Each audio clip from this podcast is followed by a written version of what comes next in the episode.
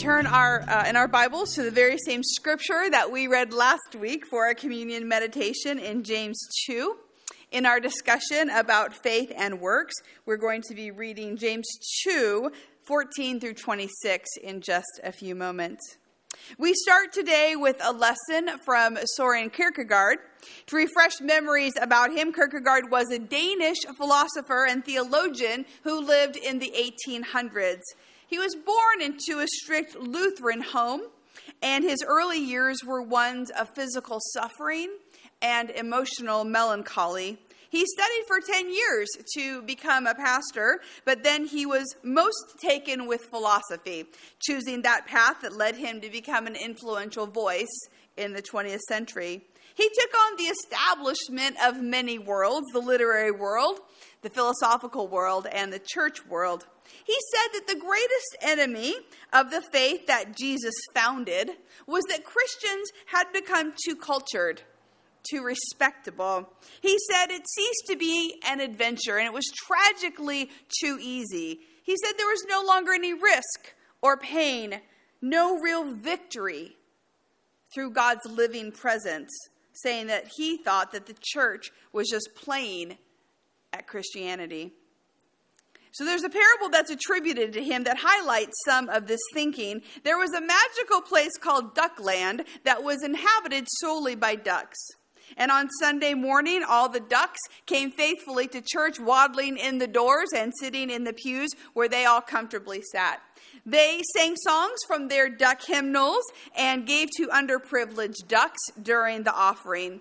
And when the duck preacher got up to proclaim the word, he was very dynamic. He opened the duck Bible and preached, "Ducks, God has given you wings.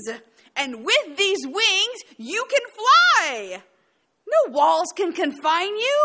No fences can hold you. You have wings and you can fly like birds." And they all shouted, "Amen, we can fly." And with that, the pastor closed his duck Bible and dismissed his congregation of ducks. Then they all waddled back home, oh, saying what a great duck sermon they had heard. Now, this story is funny, but it's also scathing because we hear the critique of those who go to church each week, but nothing about their lives change. They are content to stay the same. In this section of the letter that we are reading, James is addressing the divide between what Christians say they believe and what they actually do in their practice in real life, that there's a gap between their professed faith and their daily practice. And James here is saying that to be viable, to be alive, faith has to be lived out together with actions as its outward expression. Without works, without deeds, he said, working together, faith will die. So hear the word of the Lord from James two, fourteen through twenty-six. "What good is it, my brothers and sisters, if you say you have faith, but do not have works? Can faith save you? If a brother or sister is naked and lacks daily food, and one of you says to them, 'Oh, go in peace, keep warm, eat your fill,' and yet you do not supply their body, bodily needs, what is the good of that? So faith by itself, if it has no works, is dead. But someone will say, 'You have faith, and I have works.' Show me your faith apart from your works, and I by my works will show you my faith. You believe that God is one, you do well. Even the demons believe and shudder. Do you want to be shown, you senseless person, that faith apart from works is barren? Was not our ancestor Abraham justified by works when he offered his son Isaac on the altar? You see that faith was active along with his works, and faith was brought to completion by the works. Thus the scripture was fulfilled that said, 'Abraham believed God, and it was reckoned to him as righteousness, and he was called the friend of God.' You see that a person is justified by works and not by faith alone. Likewise, was not Rahab the prostitute also justified by works when she welcomed the messengers and sent them out by another road? For just as the body without the spirit is dead, so faith without works is also dead. O Lord, may we listen to your spirit. This is your word given for your people, for your church, for all time. And so, God, we humble ourselves before you. Amen. Last week, we talked about what it means to have a faith that is dead. We talked about why this can happen, and most importantly, how Jesus can make us alive in him. That no matter what happens to make our faith wither or die, Jesus will help us to live again. One of the reasons why this part of James's letter is important is because of how the church has read it in light of Paul's teaching. Throughout church history, some have read this passage to mean that James is saying that we are saved by our good works. And this is a direct contradiction to what Paul teaches in various places, especially Ephesians, where he is clear that we are saved only by grace through faith in Jesus Christ. So if James is teaching that we are saved by doing good works, that's a different theology than what Paul says, and we have a problem. Now, many, many theologians and many minds better than mine have grappled with this issue, and I encourage you, if you want to go deeper, there's many, many things that you can read. But I want to offer one explanation Uh, to for us to see how James isn't in direct contradiction to Paul in these verses. One way of looking at it is that Paul is focusing on what happens before conversion, and James focuses on what happens after salvation. We know that Paul is fighting against a tradition that promoted the law as part of pleasing God. So he has to highlight how we are justified alone by faith in Christ and his work on the cross. James does not deny this. In fact, he assumes the centrality of faith in Christ to those uh, to whom he is speaking because he is talking to the church. But he is stressing how imperative works are in the life of someone who follows Christ. For James, good works always follow, always come as a result of faith. And we know that Paul talks about how works prove the character of our faith. He said, we are Christ's workmanship, created in Christ to do good works, which God prepared in advance for us to do. Now, the debate about which is more important, faith or works, has caused divides among believers, and that continues today in an all-or-nothing kind of manner. There are some people in the church who degrade social justice as not necessary because faith is all we need. Salvation is enough. There are others who say that helping is the work of Jesus, but we don't really have a need for evangelism. Faith is a necessary component to knowing God, and there are some, including John Wesley, who acted on faith through his good works until he could say that he was truly saved by the Lord. In our lives, we have to have both faith and works, and in our Free Methodist tradition, we emphasize both of them as core to our beliefs and our values. We sit in the middle of both extremes, believing that we are only saved through faith in Jesus, but that that faith moves us out into the neighborhoods to minister to those who need his love. We work in his name, offering friendship and salvation to those that we serve. So in this passage, we want to think about how James gives two different ways of living out the faith, toward others and towards God. And as James writes, he gives a negative and a positive example of both. But underlying all of this is how a faith in Christ, with no deeds attached to it, will not save, does no good, and is dead. So, amen, more strong words from James. Here we go. We look first at what it means to live out faith in God as it pertains to others, because this is where James begins in fifteen and sixteen. He is carrying on with the idea of how mercy triumphs over judgment. And he's saying, if you don't help someone who has obvious needs, who is standing in front of you, where is your faith? So we begin in the negative with the illustration he gave. When we read this illustration, it might be familiar in some way to us. either because we have been a person who was in great need and somebody did not help us, or because we have been the person who has told another person, no, thank you, I can't help you. The New Living Translation reminds us that the verse in sixteen is a dismissal. Uh, they render it, goodbye and have a great day. We would call this being tone deaf to the needs of others. Someone does not have enough clothes or food, but they're told to keep warm and well fed. How insensitive is that? If a person does not have enough, how can they get enough in that moment of asking you to provide? It's so humiliating to be in that position, to be told in trite language to go along and God bless you. The church constantly needs to be reminded about the warning of not being merciful, and we have been talking about this for the last few weeks. As James's words echo throughout the scriptures, it's not enough, he says, to have sympathy, to offer nice words when suffering is staring at you in the face. Words are good. They are core to our practice in prayer and song, confession, counsel, and teaching. It is right that encouraging words should be part of what is offered to the hurting person. However, James says, if nice words are all we give, then what that says about us as the giver is that we have no faith. Words have to be given in tandem with real help.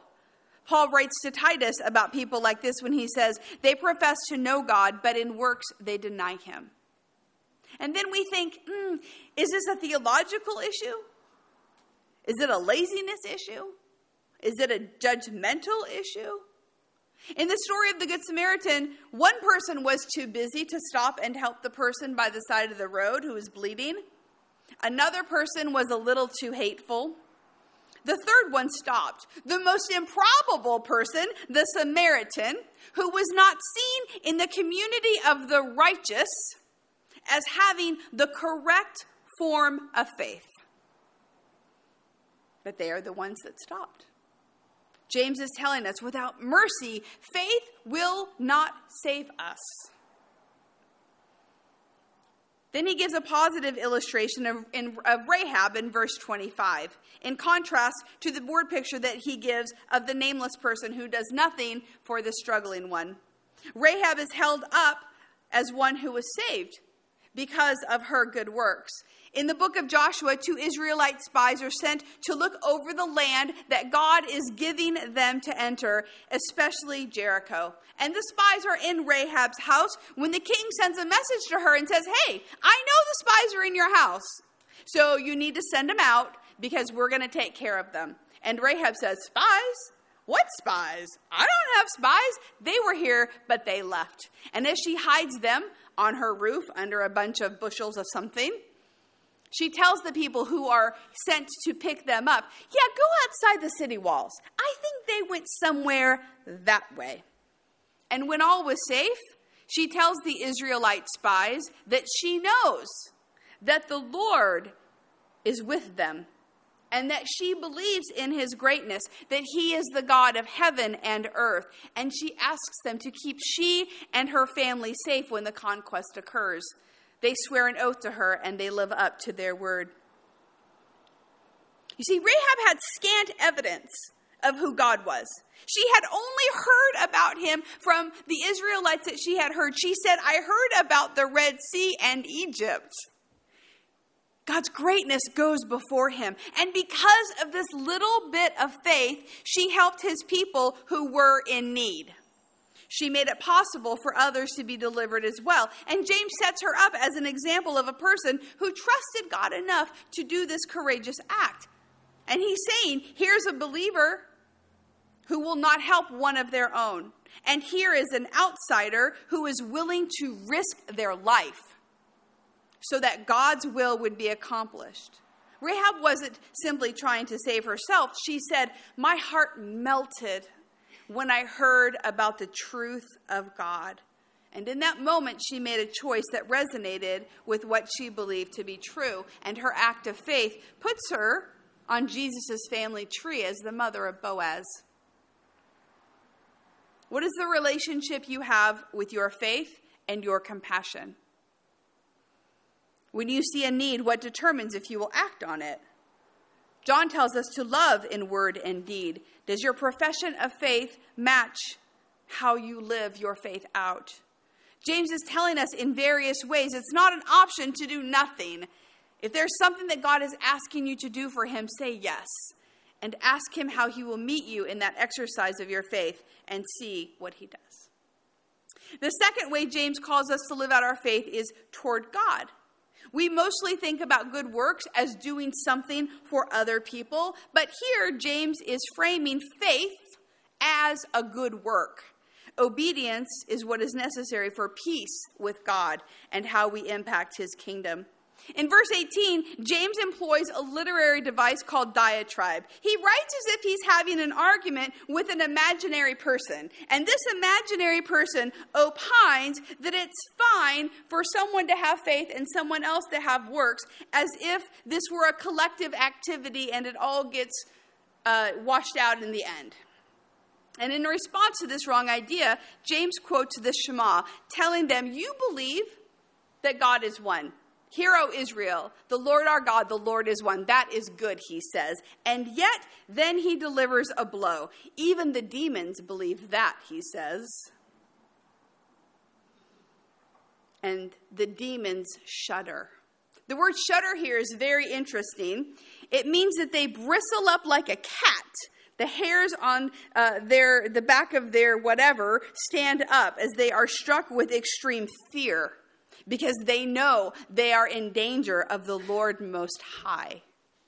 Now, this negative example James gives about the demons is interesting because we know from uh, Jesus' uh, experience with them that atheism doesn't really exist with demons, and that's something that we should all think about. The demons proclaim that they know he is God, that they know that he is Most High. They know that he's the Messiah. One time he even tells them, stop talking. They beg for mercy. They have emotions about God. In Acts, they follow the disciples proclaiming, these people are from God. God has sent them. Perhaps you have experience with demons in your life. I have friends who are missionaries in different places around the world, and demons are still very much alive and real. James's shocking example serves to remind listeners how one can believe in God but not put their full faith in him by really accepting his love. His point about the demons is that they believe in the Lord, but they stay the same. They're not interested in having their sin forgiven or having God change them. They're terrified of God, make no mistake. But they have no peace. This made me think about a familiar lesson my pastor from home taught us when we were little. He put a chair in the middle of the room, and he said, I'm going to walk around this chair, and let's talk about this chair. It has four legs. I believe this chair exists. I think that this is a strong chair. It's sturdy. It's made of wood. I believe that this chair is good, and it would hold me. But it's not until I sit in it that I put my faith in it. You see, the demons don't exercise their faith and what they believe. And James is telling the church, don't be like the demons. He calls out his opponent. He calls them a senseless person, saying that the demons have a faith that is barren. It reminds me of an empty house, maybe where there's nothing on the walls or there's nothing in there. Maybe where there's an open house where you go and you, you know, look at what's going on when a house is being sold. And you know that it looks good, but there's no life in there. No one lives there, but it looks good. A barren faith is a faith that has mere knowledge of God, but there's no life there. In contrast to how the demons believe, James gives us a positive illustration of the incredible faith of Abraham, who believed God. It was reckoned to him as righteousness. He was the friend of God. And James tells the story of how Abraham uh, offered his son Isaac on the altar, the son that he and Sarah had waited for for years, the son of promise, where Abraham was supposed to have descendants as numerous as the stars. And God says, go and sacrifice this son to me. And so Abraham goes up a mountain with the intention of doing what God asked. And with this act, he cements his relationship, showing that God is the most important. I love verse twenty-two. You see that faith was active along with Abraham's works, and faith was brought to completion by the works. One has to exist with the other. They are cooperative. They make a cooperative whole. Abraham's faith led him to do good works, which is obedience. And then God brought maturity to Abraham's faith because of it. There are good deeds we do for others, and there are deeds of faith to show the Lord how much we trust him. Abraham's trust in him was part of his good work. He held nothing back. Jesus says, we are his friends if we do what he commands. Righteousness and action go together. So this morning, are you fully surrendered to the Lord? Do you actively seek God for who he is and what he would have you do? The times in my life where God has called me to surrender, to obey, have not been very easy times. But God will not let us go. He will keep telling us that he wants us to obey. And when I finally said yes, there were seasons of unparalleled joy after that. And the things that I was most afraid of, the things that were stopping me from saying yes, never materialized. And God met me, enabling me to soar. Which brings us back to the ducks. We don't want to be Christians who come to church every Sunday but are not impacted by God's word.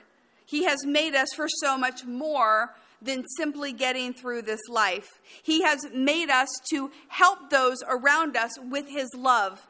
He has made us to have a lasting relationship with him and to follow him closely. He has made us to bring change to structures and to systems and to the unjust ways of the world. He has made us to make a great impact for his kingdom, like Abraham and Rahab. Don't leave today without examining your life in uh, in light of God's word through James. If God is calling you to make a change, do something before you leave to show that you have heard him. Come and pray at the altar. Write something down that you take with you, that you say, I am committing to this, Lord. I hear you. Grab somebody and say, will you pray with me about this thing that the Lord is dealing with my heart about?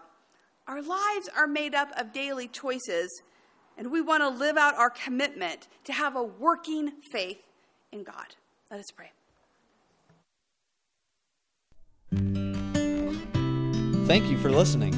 If you would like to learn more about the Free Methodist Church of Santa Barbara, you can visit us online at f m c s b dot org.